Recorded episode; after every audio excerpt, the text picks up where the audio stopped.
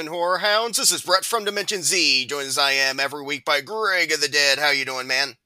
Boy. The ball is back. Dude, what a stupid tagline. Yeah, it's like a basketball movie. because look, when I think of Phantasm, like after watching that first Phantasm movie, you think of like the dwarfs, you think of the tall man, you know what I mean? You could even think of like the ridiculous ice cream man with a skullet. Like you don't think of the ball really that much, you know what I mean? Like that was never like their hockey mask or razor glove to me, you know what I mean? No, it showed up and it was cool, but it wasn't like the centerpiece, which even this one they hold back on a little bit. The sequels, there's like thousands of balls coming at you. So there's like the Don Coscarelli special edition of Phantasm One where he adds in like 50 more CGI balls flying around the halls. George Lucas called him up, being like, "Hey Don, I see that you're starting to dip your feet into CGI. If I could give you a, uh, do, do, do you want a wampa in the background?" I don't know. I'd actually take the supercut of Phantasm. That would be pretty cool. Oh, anytime I get to shoehorn my George Lucas impression in, I'm happy. I believe I I line you up for it sometimes because I like it. Don't worry. I, I'm I I'm not going to say anything about the you using the Jawas if you just put a couple dewbacks in the background, you know. Uh, so I'm glad in this movie they finally just give them a name, even if it's simple. The dwarfs. I'm like, okay, Right. I'll take it. You know, I don't have to call them Jawas this whole episode. This one at least also moves away from the Jawa look of the very first Phantasm. It was very low budget and they couldn't afford really to like do faces for them. So it's just like the little people in the cloak with a blacked out face. Like you can't see their face at all. And it Yeah, looks they're second away from going, oh! Exactly. They have the glowing eyes if they sneeze, basically, it looks like. At least this one you get to see their like fucked up faces. Oh yeah, and one really good scene which we'll get to. Oh yeah, but this is Phantasm 2 from 1988 with brrr, an Ed Wood trifecta from Don Coscarelli. Hell yeah. And fucking hail Don Coscarelli. I love this man. I don't know and I've actually and I have his autobiography True Indie which I highly recommend if you're a Phantasm fan or just a fan of Don Coscarelli's work. And I've gotten some cool insights the last time I read it, which was honestly a couple years ago, but I remember. Um, about this movie and like little behind the scenes things I hope to sprinkle in throughout the episode. Phantasm 2 is kind of like the lost Phantasm, too. You know, 2 Yeah. as well. You know what I mean? Yeah, it's the one of like Shutter will have like Phantasm one, three, four, and five. Like Tubi Yeah. will have one, three, four, and five. Two, it's like it's the redheaded stepchild of just like, eh, it's technically part of the family, but it's like the um Simpsons Treehouse of Horrors where there's the other brother that they stick in the attic. Well, it's weird because I, I picked up that Blu-ray box set like of all the Phantasms, and I was surprised to see two made it in because I knew there was Yeah. Something with like a different company or something like that. So I was happy it was complete, but I didn't expect it to be honestly. Phantasm 2 is a double-edged sword of if we didn't get Phantasm 2 and like all of the hype came back around it and it like people started to love the series again and remember it we definitely wouldn't have gotten 3 4 and 5 which I love 3 and 4 so much Yeah. but Phantasm 2 feels the less the least phantasm out of the movies it's less um whimsical and dreamlike it makes more sense like I like the whimsical dream, like, okay, Reggie just died two seconds ago, now he's back in the Cuda. Okay. Yeah, and like we'll get into the ending and the whimsicalness and everything, but this is the action sequel. That's what this is. Like Yeah. no joke. Well, this was made because um all the big slashers were doing awesome. Jason was doing great. Um, Michael was back at this point. You know that Freddy, whatever, is doing things and very mainstream. Which this movie tr- tries to lean into the nightmare stuff a little bit more. It seems to get like, oh, that's popular. Let's try this. And I think is another reason this is more towards the bottom of my list for Phantasm. Well, my thing, even as a guy who likes the Nightmare movies, is let Nightmare be Nightmare because it always seems cheap when someone else tries to. Def, you can tell when they're trying to be Nightmare. You know what I mean? Exactly. And I don't like most of the actual Nightmare movies, so I don't think I'm gonna like the ripoff. Like, yeah. And this, I don't know. We get this weird mic in this one, and look, it's not. You can go back and listen. I'm not huge on the first Phantasm movie. I don't hate it. I'm so so on it. It's whatever. This and on I like because this is kind of where they become more what they'll be. But two is still a little like you were saying, the weird one. well, this is that's also studio meddling, where they didn't want to cast the original Mike because he wasn't like film pretty enough. You know, he wasn't the pretty boy. So they cast this new guy, and basically it came down to Don Coscarelli being like, either I scrap the entire movie because I won't cast this one actor, or we just do it and fucking deal with it, and hopefully we'll make more. And luckily they did, and they brought him back. Because it was long enough from that first Phantasm movie. I'm sure Mike would have actually been the age of this guy. You know what I mean? Oh yeah, they could have easily done that. They also um fuck, who was Mike's brother who was all throughout the first one? And this one Jody. he's Jody's like completely written out. Like they show a picture of him and they like mention him once or twice, but he doesn't show up like he does for like all of the other ones. Yeah. Well, also because at this point Jody's dead, like in No, his mind. He is in the other movies too. Yeah, but you know what I mean. Like, there's no dimensional crossover and everything Yeah. like this. I love and like and spoilers for the later phantasms, but I love where Jody is like one of the good balls. So he's like there's the good guy ball that's pounding around with them and helping them out. this, this series is ridiculous. Oh, And- I adore it. I love that's why I love it so much. It's so batshit. You know what? And we'll get there when we get there. I won't even reveal it to you yet. There's one scene in this movie that lasts for approximately five seconds Okay. that almost knocks this thing down like four rating points for me. Really? And- Fucking hate it so bad, and we will get there, and I can't wait Good. to get there. This is all I've been thinking about today is this Oh. stupid fucking scene. I can't wait. So let's get going, man. I want to know what you're talking about. All right, kicks off right away. Phantasm 2 title card, nothing else. And we're introduced to Elizabeth, wakes up, and she's having visions and dreams about Mike and Reggie. And she's doing the writing in a journal or trying to talk to Mike to get her exposition. Like, I see you, Mike. I've never met you, but I've known you forever. I see you and Reggie and all this kind of stuff. Yeah, they have like a link kind of thing going on. Um she yeah, she dreams about him and it's flipping through her notebook and at one point it's just a drawing of Mike with hearts all around it and like I love you.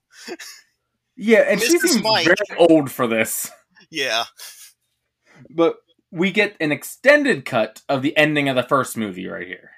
Right. Yeah, it starts out right where the last one ended.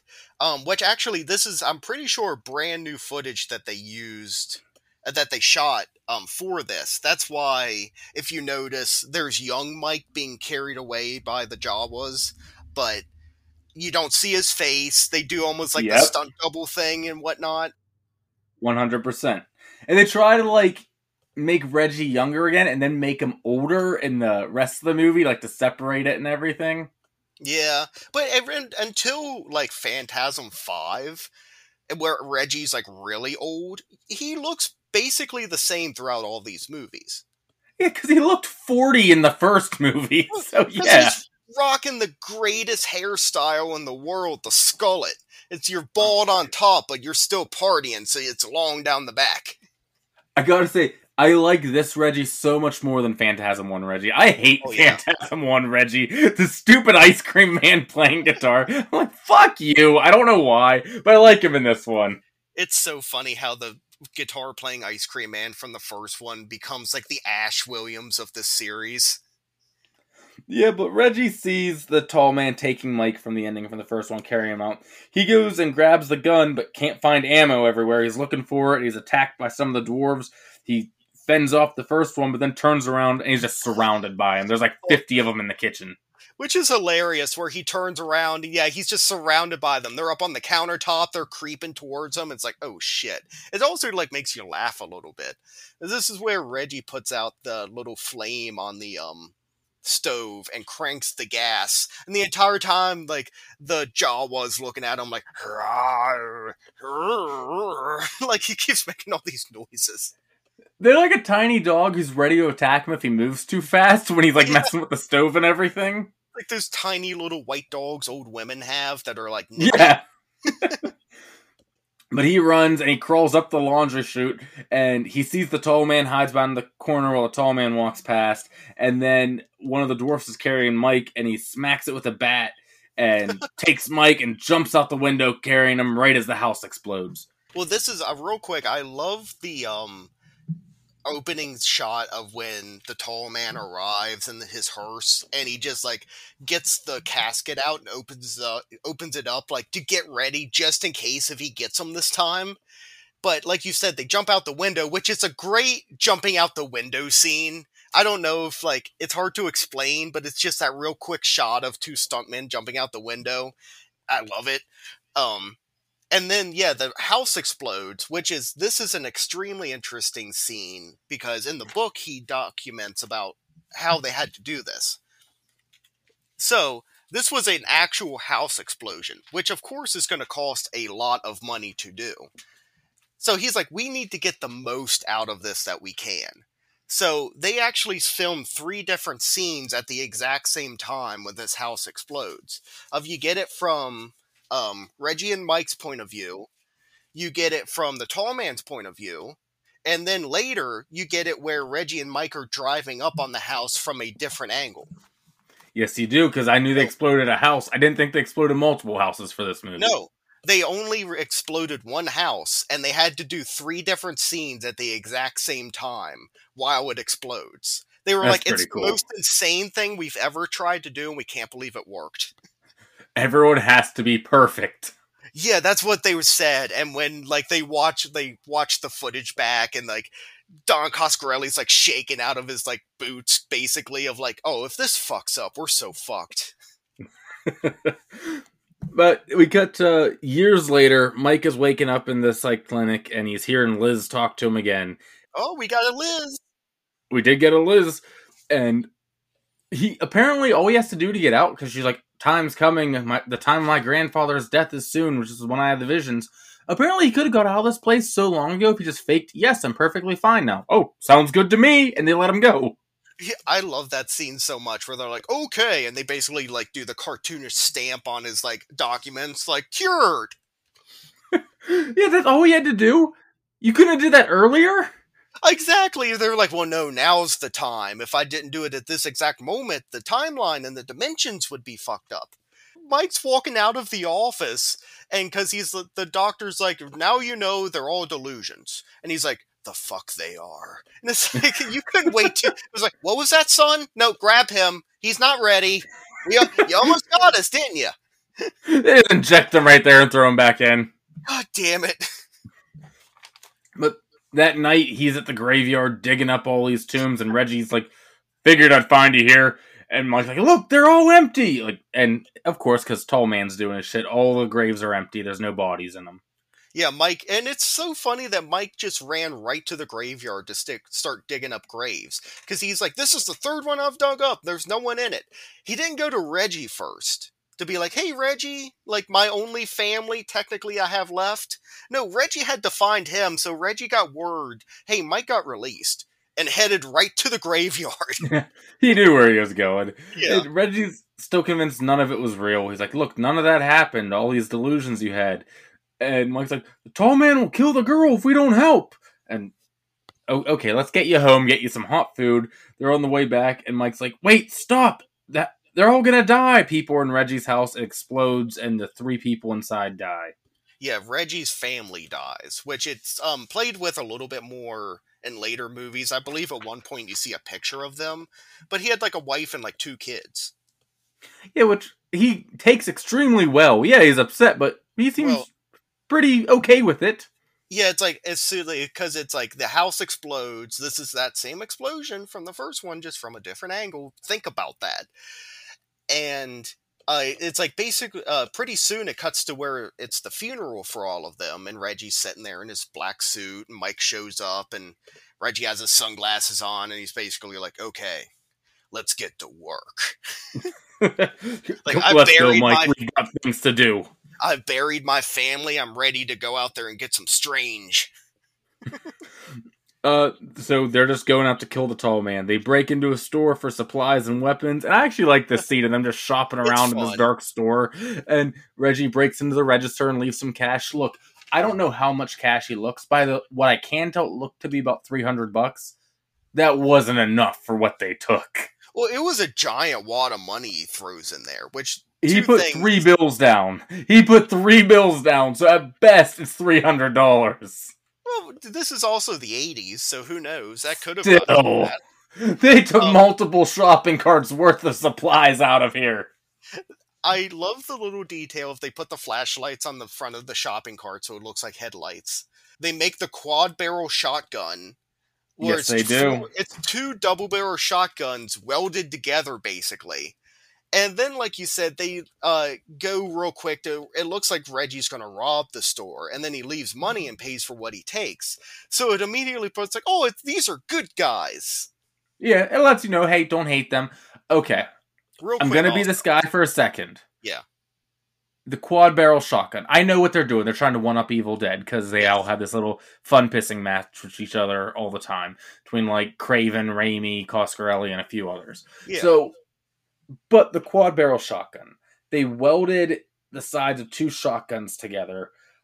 I'm just saying, I don't feel like the integrity of that barrel is good anymore. and if you went to fire, it would explode in your hand and at least blow your arm off. Also, if you have a double barrel shotgun, you're not supposed to pull both triggers at the same time because it'll like dislocate your shoulder. Imagine four now. He never even puts up to his roll. He's just always free-handed and out there. That's not kicking back like crazy. Also, they're driving around in a Hemi Cuda, which is an Yes, extreme muscle car. It's not street legal. Could Are guess how not? many? No, they're not at all. They're so technically a racing like a drag race car. They're not supposed to be on the road. Ah, Guess how many miles a gallon this thing gets? it's gonna be like four. Six. I was close. Holy shit! Yeah, that's what they're gonna drive across the country in.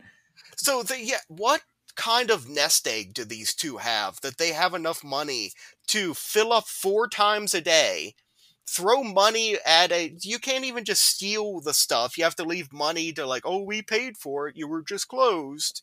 Like is, is Reggie sitting on some kind of huge life insurance thing from all of his family dying? I was I was gonna say he just cashed out three life insurance checks. He's good. He's like, well, I mean, honestly, those kids would never pick up their toys. I get to ride around in a Hemi Hemikuda with my boy best friend. Okay. my young ward. yes, it's a little weird, but they leave and they make it to the first town. They're like, you could see the towns where he'd been. They all look the same. Small towns die all the time, so no one looks into it. I'm pretty sure people would look into an entire entire town just dead instantly. It literally looks like an old west ghost town. There might as well be a tumbleweed blowing down the road. That happens over time, not like, oh, overnight, this entire town boarded up. I guess everyone left at the exact same time. Yeah, but they get out and gear up at the cemetery. So, okay, let's say gear up. Reggie grabs his quad barrel shotgun.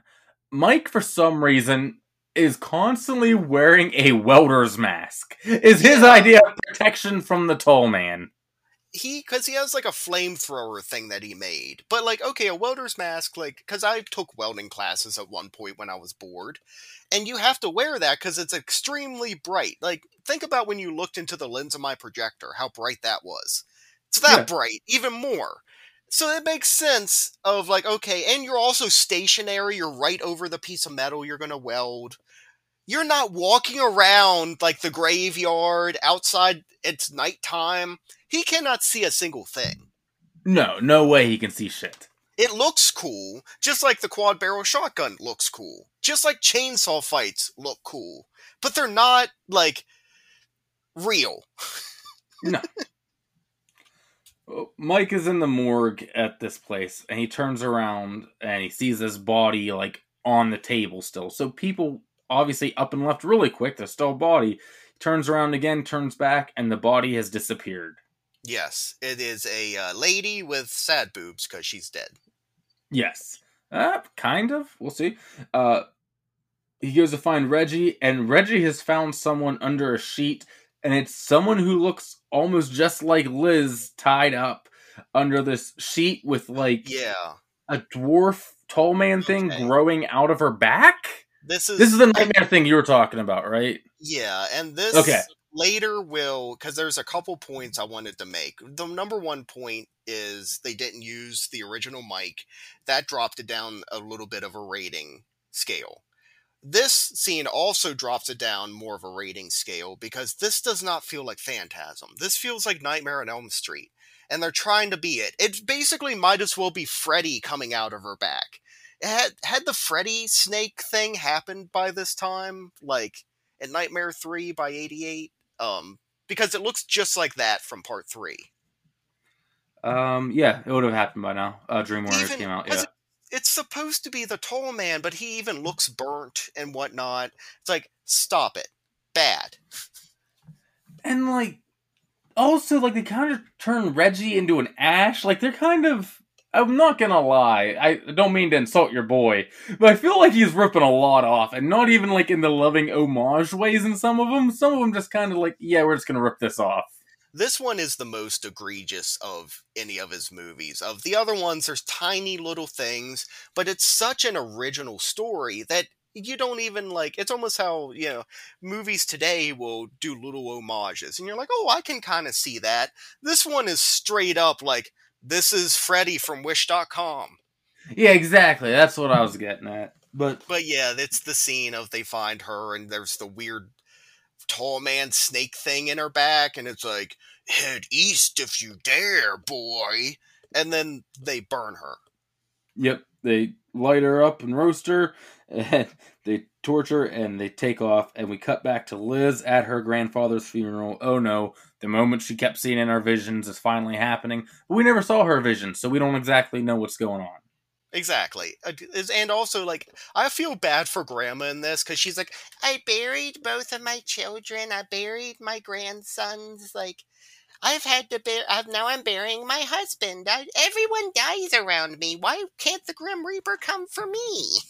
Yeah, I do. It is kind of sad, but Yeah. Liz's sister leaves early, and it's just Liz and her grandmother there now.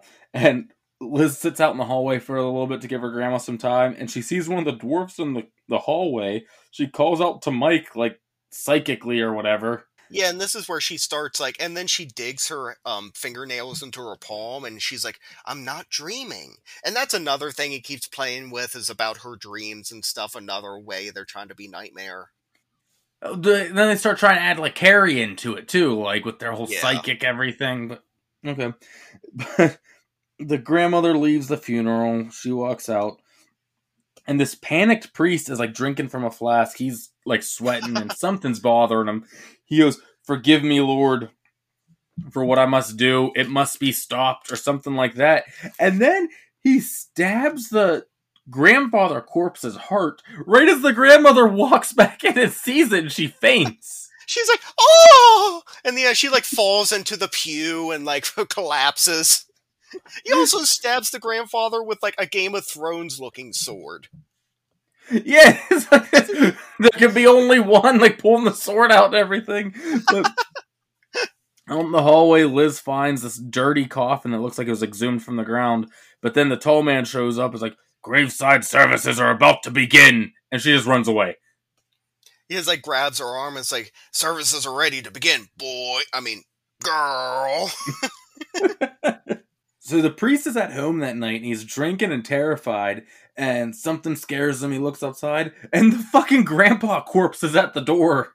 Well, it's funny because he's like super terrified and he hears like the, a tiny rattle, and he goes and checks. He's like, "Huh, must must just be the wind."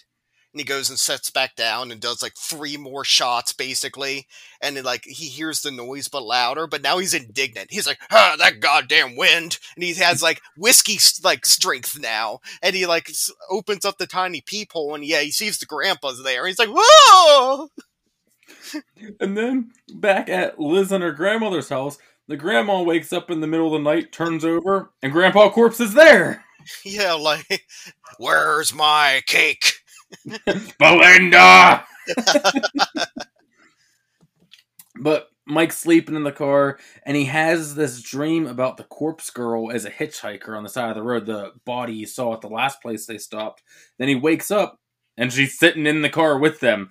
He's yeah. Reggie picked her up. Her name's Alchemy, but you can call me Kemi for short. For short. What a stupid fucking name. I don't know. I think it's kind of cool. I could see like a cool goth girl being like named Alchemy or something. I could see that, but not as your given name. And No. it obviously is if you can call me Kemi. Exactly. It would be like uh, my like online name sometimes is Gwarth, and it's a cool online name. But if that was my actual name, that'd be kind of weird. Yeah, that then it would be a dumb name. Yeah. He seems like fairly not that phased by it, but him and Reggie are taking a piss on the side of the road, and he's like, "Hey, I think you know where we're going. I'm having all these visions. It's not going to be safe for her." They are pissing so close to each other; it's uncomfortable. I can see like being a few feet apart, whatever. They're basically touching toes. This is this is what I wanted to say is Mike is like, "Hey Reggie, uh, I need to go to the bathroom real quick. Will you pull over?" And at no point eh, there's not the scene of Reggie going, "Yeah, me too." It's just him. Then it cuts to Mike and Reggie walking together into the woods after Mike's like, "I need to go take a piss." It's like they're so like self like dependent kind of thing of like one can't go without the other one. It's like Jay and Silent Bob. They like get confused if they get separated. It's like, okay, I guess I have to. Do you need help shaking there? Like, You know, we've been on enough road trips, though. You know, if you stop whether you have to or not, you piss. yeah. Exactly. Well, yeah, that's true. But half the time, if anyone's even in the restroom with me, I'm like, I have to wait until they leave or I can't piss. Yeah, true. But also during this piss session, we get the Mike is like, Reggie, I think you're thinking with your wrong head there. Because Reggie's like, no, we should bring her along. And then Reggie starts going into like, you know, it can get lonely on the road and, you know, my wife died. I've, my hmm. nuts hurt. Like, I need to come. Please. Unless you're going to help me, let me come with her. Poor Reggie never gets any throughout this entire Well, franchise. He does in this movie. No, he doesn't. He Yes, he doesn't does. though. Yes, he does it with his clothes on. Oh, okay. Okay, I was gonna say that's what I was gonna say. No, he doesn't. Okay. when we get there, I will break down how I know he got laid in that, and it's not them just dry humping. Okay. I look forward to this. so the next day Liz wakes up and can't find her grandma anywhere, and she picks up this yellow dripping needle thing he has and has like the mustard blood and stuff on it. Yeah, this is earlier when the tall man, um, like grabbed her shoulder and was like, "The service is about to begin." Basically, uh, she stabbed him with like this little pin thing because he like licks his like yellow blood and is like all happy about it. Yeah, exactly. He's I don't know what it is. Maybe it is mustard, and that's why he's licking it. He's ex- extreme fan of hot dogs. Yeah, that's true. his, his it, that's not like any like supernatural thing that's cholesterol like Yeah. his doctor's like you need to lay off the hot dogs tall man i know you're an inter- interdimensional being but calories and carbohydrates follow you But the tall man's like, if you want her, come tonight. Reggie, Mike, and Cammy at this point all get to this abandoned town. It's where Kemi has an uncle who lives there, and it also just happens to be where Liz is going too. Liz goes to the grave and hears, I've got them both. yeah there's um that is they do at least play with a lot of the phantasm stuff like that where it'll just be the tall man ap- tall man's voice appears out of nowhere and will talk to them kind of thing which continues But our main crew is at Cammy's uncle's bed and breakfast, which he's not there because the whole town's gone, and it's all boarded up. yeah, they pull up to the house and it's all boarded up, and she's like, "How can this be?" It's like the entire town is deserted and boarded up. Why would this be any different? Exactly, but I like them setting their booby traps and everything, like the grenade in the cup and with the string tied to the door and everything, and the shotgun pointed there and all this kind of stuff. Yeah, stuff. the shotgun door. Yeah, it's pretty. Also, of course, the grenade is sitting in half a Budweiser can. Yes.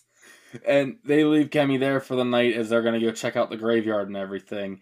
Liz is sneaking around and watching this mortician work on a corpse, like taking the blood out and putting like the embalming fluid in and everything like that.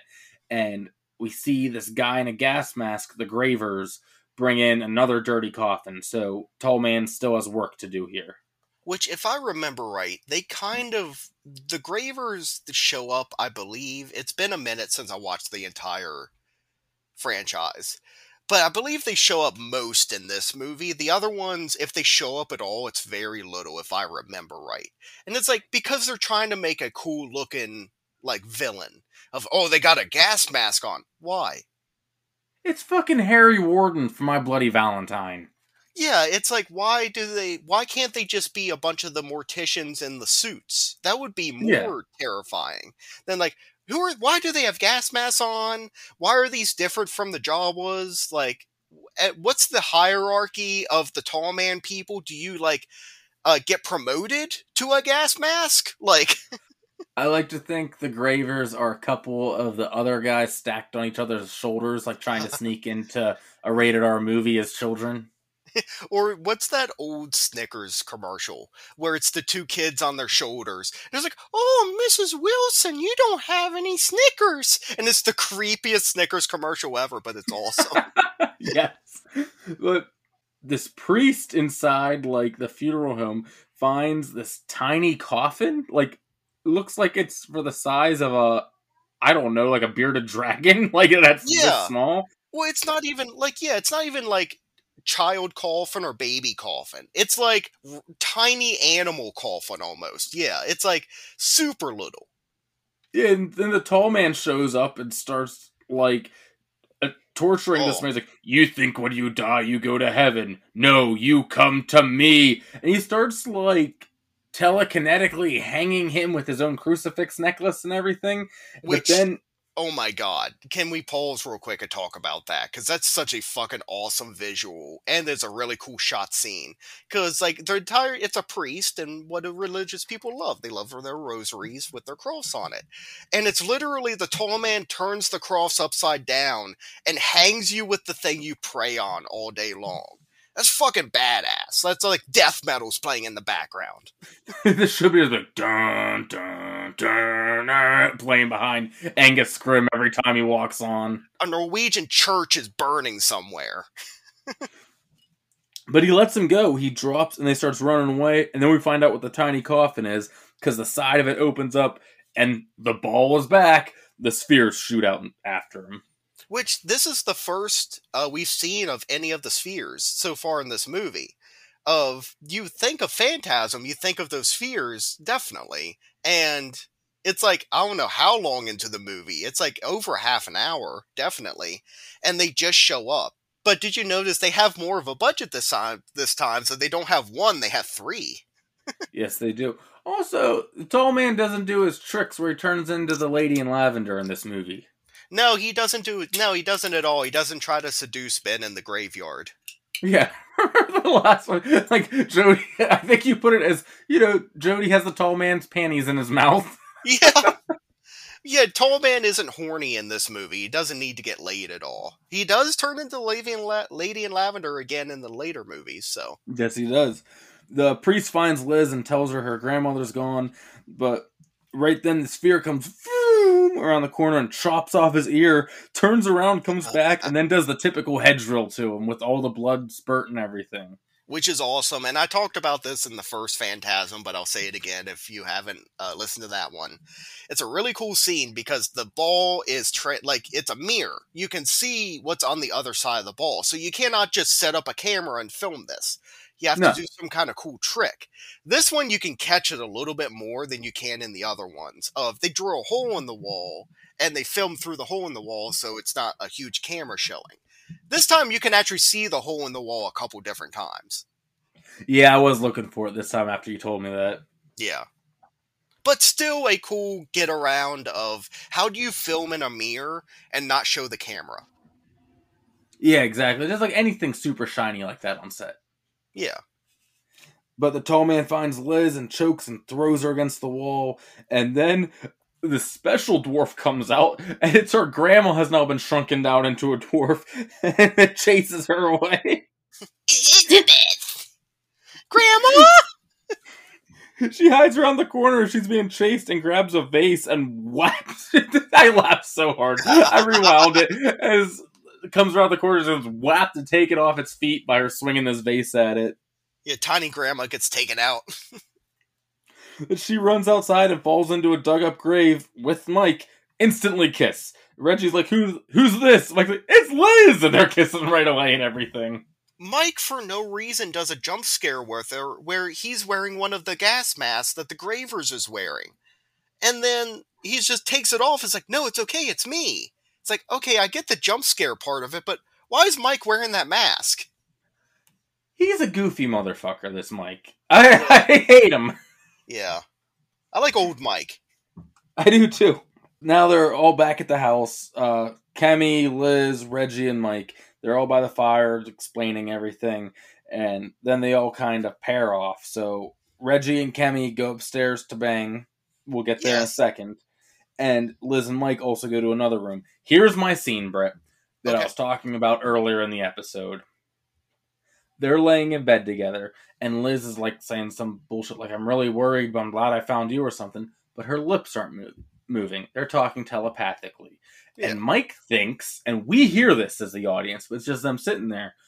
Wait, I can hear you, but your lips aren't moving. And she's like, We're talking through our link or whatever, silly. And then he smile like he does this stupid, like I can't I, it's not. I can't even drop in a soundbite because it's just visual. He does this stupid, like full face smile, like shakes his head, like, like trying to like mime like he's Charlie Chaplin in a silent film. Like, oh wow, this is so cool. And I fucking hate it. It literally dropped. Like, fuck this movie when this scene came on. I hated it so bad. It's the worst thing in here.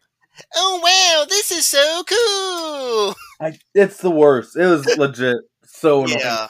We get it that you're talking through your minds because we see your lips not moving. You don't have to explain, wait a minute, your lips aren't moving. Yes, silly, it's called uh, talk- talking telepathically. The Webster's definition dictionary definition of that is it was just the overacting on his Yeah. face and shaking his head and everything. I'm like, this, this is fucking trash right here. Rest of the movie's cool, but fuck this scene. But okay, go on to your Reggie theory now, because that's going on in the other room. because Reggie throughout this entire series is famous for almost getting laid, and then the tall man basically will show up and like make it where he doesn't get laid. This one he 100% is, and I'll tell you why. Uh, she is I'm not buying top, it yet. I'm gonna let you turn me around on this. She's on top of Reggie. She still has her Yes. panties on, but she's topless. Reggie's fully clothed, but she's going to town. She's on top of him, writhing all around, having an amazing time.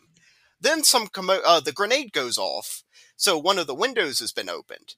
Um, so Reggie has to get up in a hurry real quick, but he can't just jump up. He kind of puts her off of him, fiddles around with his pants for a second, and then he jumps up fiddles around with them more, is buckling them up and like zipping them up, and then he goes. So he just pulled it through his like he like unzipped, just pulled it through the pants, and just did that. Cause I don't know, maybe he's like in a hurry. He doesn't like he's self conscious about the way his body looks. Maybe who knows? But Reggie was doing clothes sex. I'm still thinking Reggie didn't get any. No, oh, he 100% did. He just pulled the underwear to the side a little bit, pulled it out of his stuff, flipped it in real quick. Because if it had just been some weird dry hump scene, he would have just jumped up and been ready. His pants were undone. Maybe. If I ever do a rewatch, I will let you know my verdict on it. I think this is the- me. One time Reggie got laid in the Phantasm series, other than with his wife that we did not see happen. Well, you heard it here first, ladies and gentlemen. Reggie from Phantasm got laid. I just picturing like an old timey, like extra extra. We have news thing. And yes, this is the part that I've probably spent the most part, the most time on. But I knew you were going to bring this up if he didn't get laid. Yes, he did. My notes literally say Reggie is getting manhandled while he is fully clothed. well, um, what was it in Arrested Development? The Never Nude, where Yeah. the, um, one brother will never be naked. He always has at least the uh, jean, the jean shorts, on. Yes. Maybe Reggie's like that. Maybe. But he goes downstairs, there's nothing in there, but there's a big hole in the wall, so someone was trying to get in. They hear commotion from upstairs now, and the tall man gets Liz through a window, throws her in the back of the hearse, and drives off.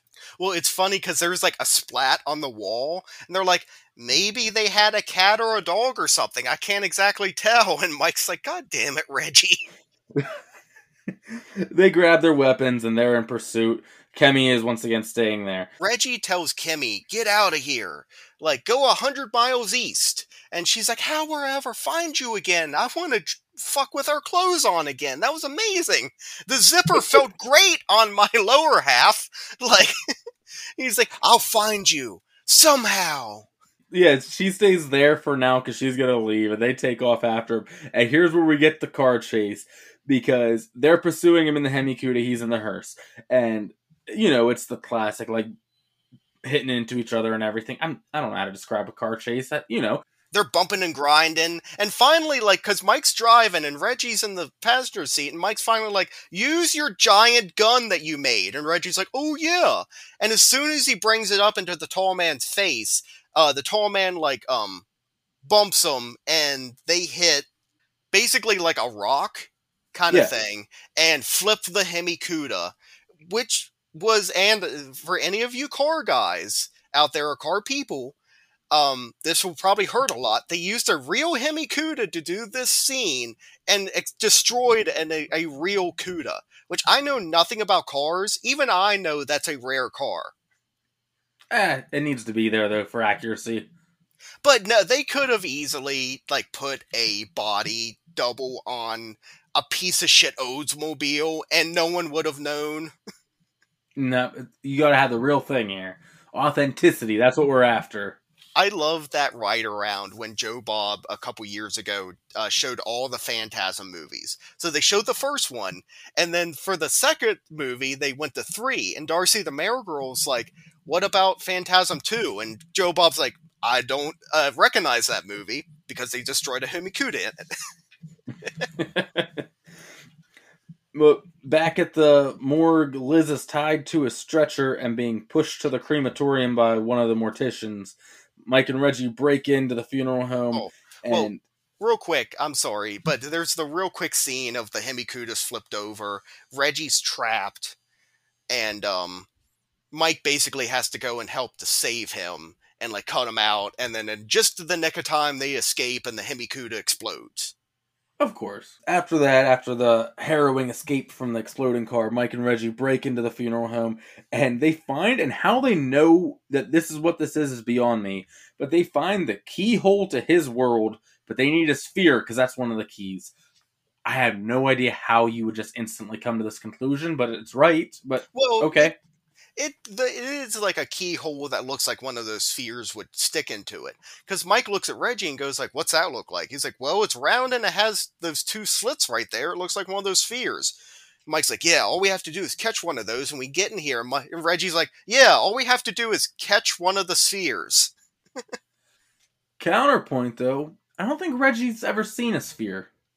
Well, in this version of Reggie, he is not because every time he sees one of like the tall man's, like he sees the tall man, he sees the Jawas, he sees the balls, like he's shocked because this is this version's of Reggie's first time seeing any of this. So far, he's That's just true. going off of Mike's hunch and like believing Mike that this is going on. True. Now they're going to need to catch a sphere. Our weird mortician guy we were talking about earlier is about to put Liz into the incinerator, and she rolls off the little belt thing at the last second and puts the other guy on and just sends him in. It's a little rolly system. It looks fun. this is where also the more that mortician beforehand like no she's tied up and she's watching him do all the things uh he gets the ashes out, out of one of the cre- crematories cremators and Incinerators. incinerators and sifts the ashes into a bag. And the name on the bag is Sam Raimi. exactly. Poor Sam. I just love these little like jabs back and forth that these directors do, like playfully and like in good humor kind of thing. And it all started with The Hills Have Eyes and Jaws. If you rewatch The Hills Have Eyes, that is not a Jaws poster. It's a poster of just a shark. really? That's how it all started? Yeah, it's not even a Jaws poster. It's a great white shark, yes, but it's just like one of the National Geographic posters. That's awesome. if that's how it started. But uh, yeah, she puts the other guy in. But then the sphere comes, and Mike saves her from the sphere. And remember, there's two morticians, and the other one attacks and is going after them. But the sphere's coming, and right when he's at the door, and accidentally goes into his hand and like basically pierces his hand to the door. Uh, uh, do you, I think two of those morticians are twins because they look exactly. I think they the are. same. Yeah. Which anytime you have twins in a horror movie, I'm just like, yay! Like, Yeah. It always adds that little extra something. yeah, really. How does he lose his hand, Britt?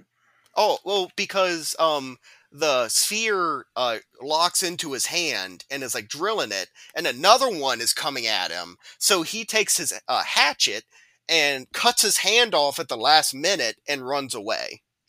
Dude, I don't know how sharp that thing is, but to one swing take your own hand off is pretty impressive. Uh, what was it? James Franco in that 100 however many hours took him Yeah. forever to go through his arm. Why do you think I have the hatchet on my desk at all times in case one of the spheres comes and I have to escape? That's fair. Reggie's in the basement during all this commotion, and a Graver attacks him, and he's going after him. They're fighting. Reggie grabs his big fucking drill and drills into his armpit. Yeah, let's buzz. So basically, there's two things going on at once here. This fear is hunting Mike and Liz upstairs while Reggie's fighting a Graver in the basement. Which I saw him like drill up through his armpit, and then I had to be like, "What's in the armpit?" So I started feeling my own armpit, being like, "I guess that's like the rib cage and stuff." Like I wouldn't feel good, No, definitely not. and that's a fucking weird place to get like injured.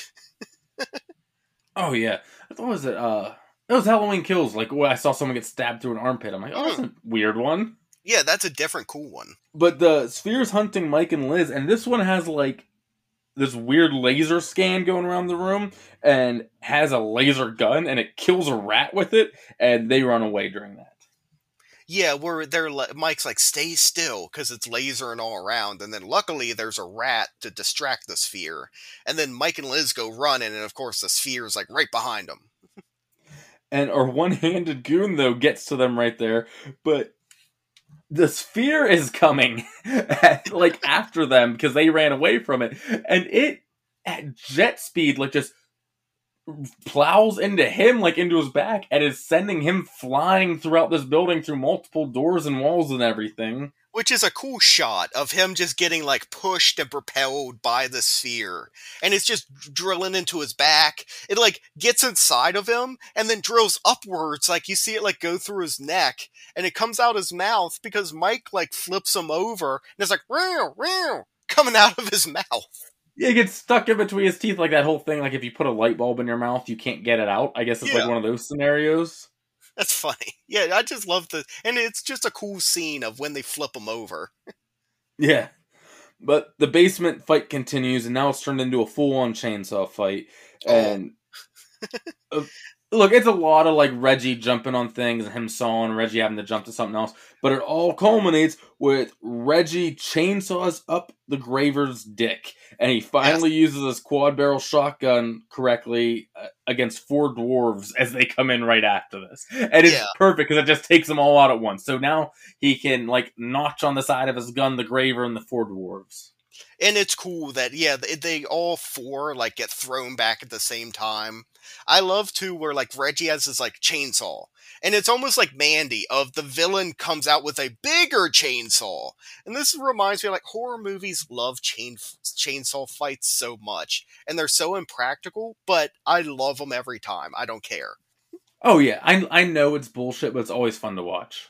oh anytime it's chainsaw versus chainsaw it's like this motel hell texas chainsaw 2 mandy Like there's a million of them out there, and anytime you see someone do, like come up to someone else with a chainsaw to fight, it's like, oh fuck yeah, this is my wrestling. I'm just like, I know it's like wouldn't make sense in real life and whatnot, but it's like I'm here for this. Definitely, it's great. I I can turn that part of my brain off, like and just enjoy Yeah. it. But Mike takes the sphere that's attached to a hand, and his logic is it won't attack him if it's still in the hand, and they're going to the keyhole. Which makes sense because anytime any of these spheres go into a body, they just stop. Yeah, you never see him really pull out and go anywhere else. No, their their pull out game is weak. I guess the tall man has to go retrieve him all the time. Either that or there's just that's why he goes through so many dead bodies is because they're like one use. It's like disposable spheres. Oh, okay, that makes sense. They're But they use the sphere key, and they get into the room, and there's a ton of dwarf barrels there. Two, four, five, trioxin, wrong movie, and the gate to the tall man's world. Yes, and you uh Reggie peers inside one of the barrels and you can see like the Jawa being made. Yeah, like cook it. It's like in a slow cooker. It takes a while. Yeah, exactly. It's in yeah, it's like uh marinated and whatnot. If you're gonna want to let that sit for at least four or five hours before it falls off the bone. Yes, but of course the tall man shows up right here, and the gate portal thing like starts sucking Mike and Reggie in, and as the tall man grabs Liz because he has to kill her for some reason.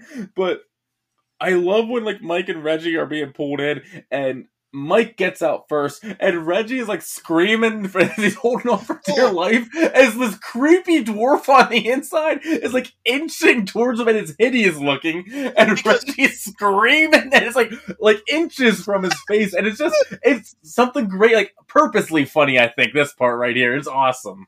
Oh, it's great because they're in the other dimension and the one barrel breaks open and there's like the slimy Jawa crawling towards him, but it's naked. And then he gets out, and remember how I said they were trying to make Reggie Ash Williams? Yes. Because he goes, Hey, suck on this! And throws the sphere at the tall man. Yeah, and I'm guessing the sphere just like if it gets taken out of skin, it just propels wherever it's pointed. Yeah, and it does. It goes into him and drills into his head, but it doesn't kill the tall man because this, like, bug limb is the only way I can describe it, comes out of the wound. It makes no sense. Like the tall man like crushes the sphere like it's an empty can of beer and like throws it aside and laughs at him. Yeah, then some weird like bug looking thing with like pinchers on it comes out of his forehead and it's like waving all around. It like scratches him and stuff. Well, remember in the last movie when they cut off his fingers, it turned into a bug later on. Yeah, but they didn't cut anything off of him. They, they put a hole inside of him. So Yeah, I don't. It almost reminds me of um, and I think it's Hellraiser two when uh the dude, the Palpatine looking guy with the big thing on his head, is like Yeah. shooting like the worm things out of his fingers. Like it looks almost like that kind of. Yeah, a little bit. I, I can't really make much sense out of it. It doesn't feel Phantasm again. But Liz uses the needle for like the embalming stuff on him that's just Yeah. acid and puts it in him and he just starts melting away and an awesome effect. I love you. I know you love your melt scenes. Yes. Well, because earlier Reggie dumped an entire thing of acid into the embalming fluid. He's like, "Yeah, Yes. let's see him make Jawas out of this now." Well, it's great because like um, I think one of them stabs the uh, needle into the back. One of them trips the tall man, and then another one of them like flips on the uh pump to like pump the embalming acid fluid into the tall man. So it's like they all three get to have a role, which was pretty cool. And then it is it's a really cool melt scene of the tall man's just immediately like ah, ah and he starts screaming and like all this uh yellow fluids coming out of his neck. At one point he looks over at his hand and all of his skin just like sloshes off. His eyeballs explode. It's really neat looking. They didn't like skip on holding on it. Like they show you everything you want to see with it. No, I love it.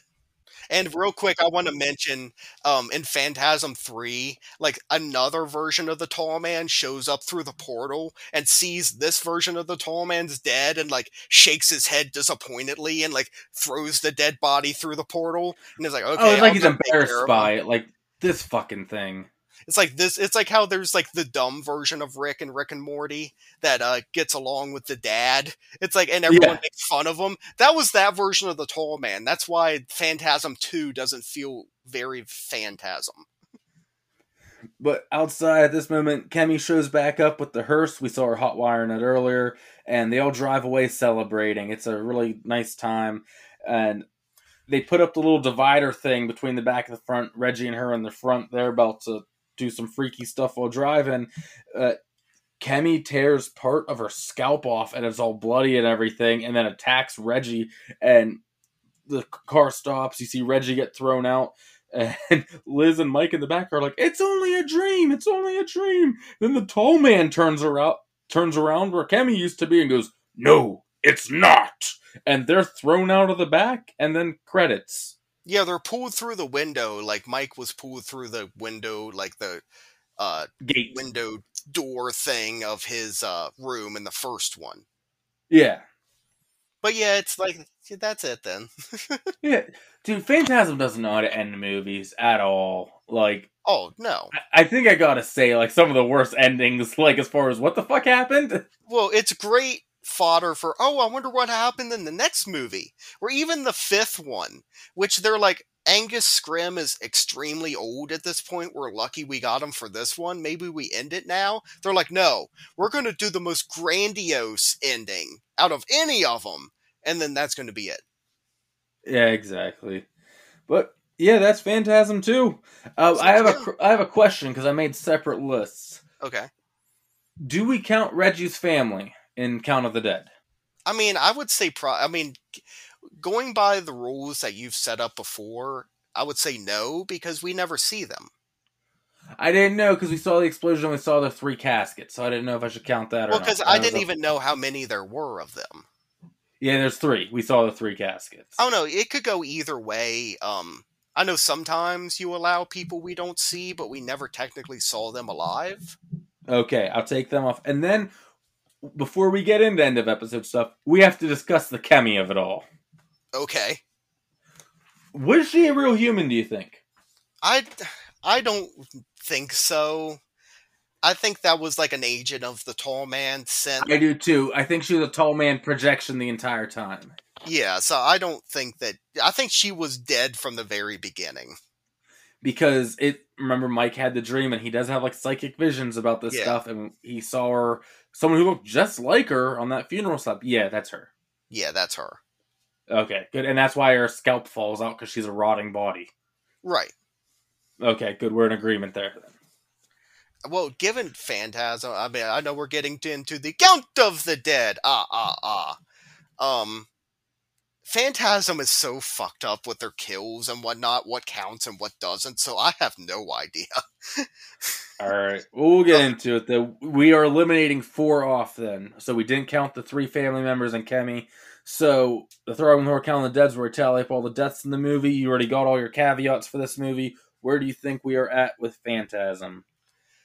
I, like I said, Phantasm's so Phantasm weird. two. I'm and- sorry, Phantasm two.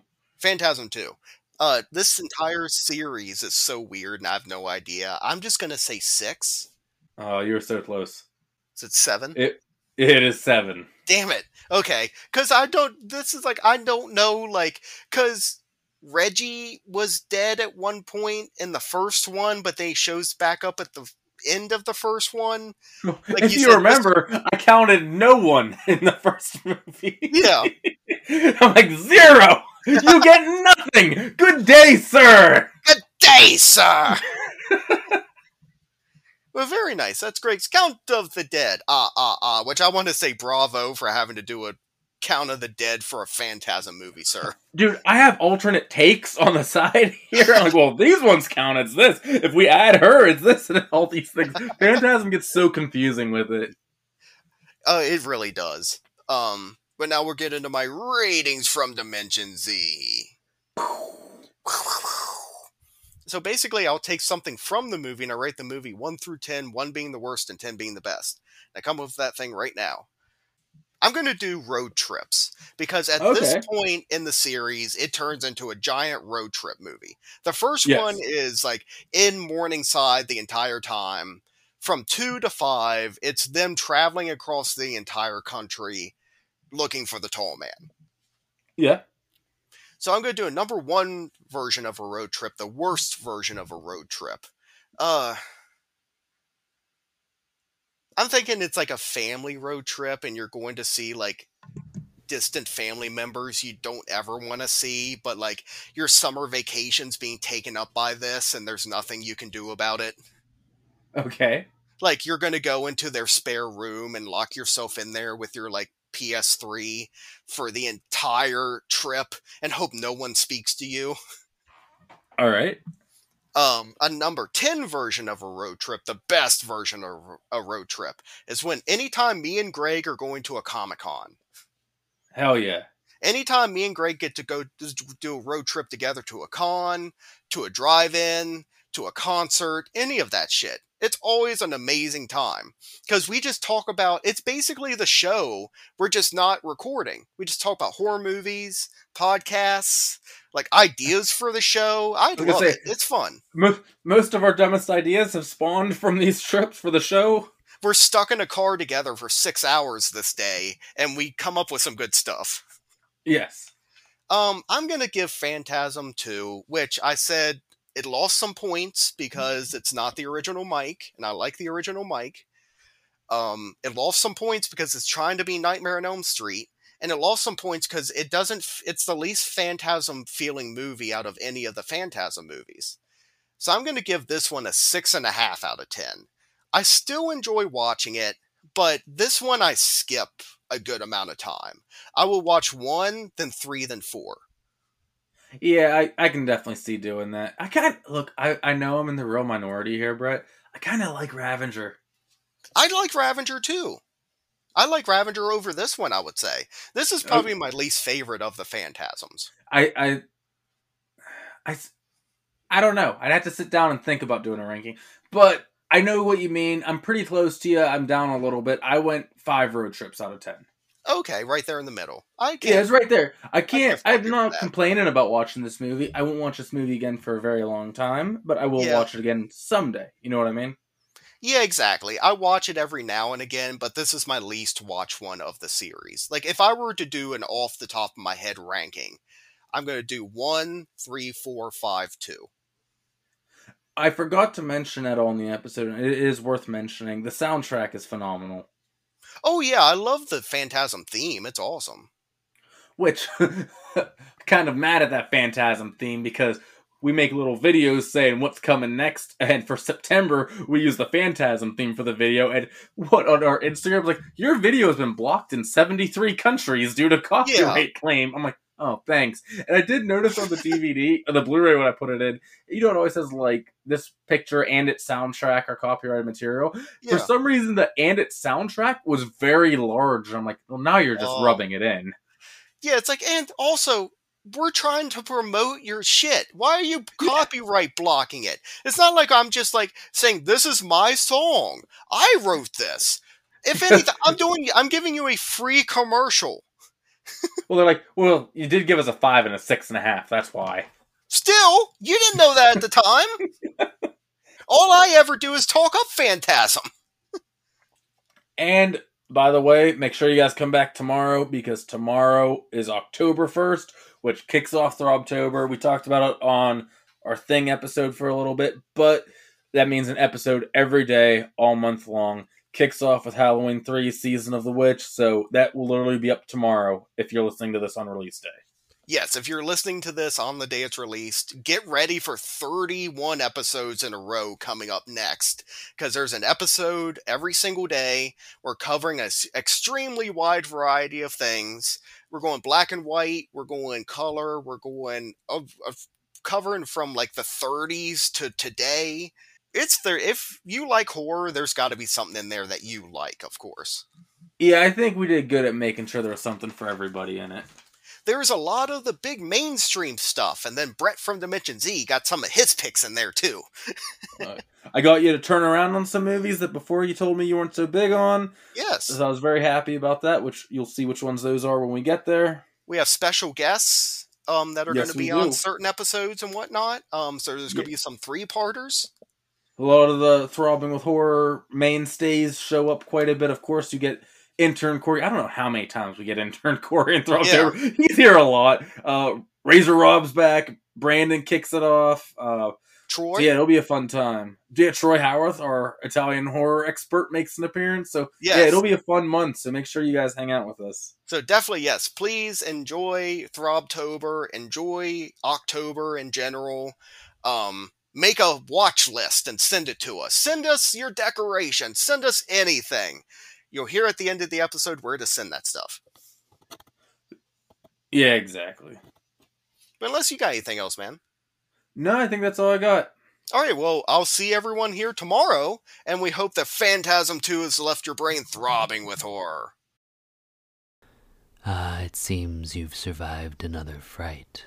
Be sure to look for the Throbbing with Horror pumpkin on all of your favorite social medias and local newspaper headlines. Rate us five stars on your favorite podcast platform.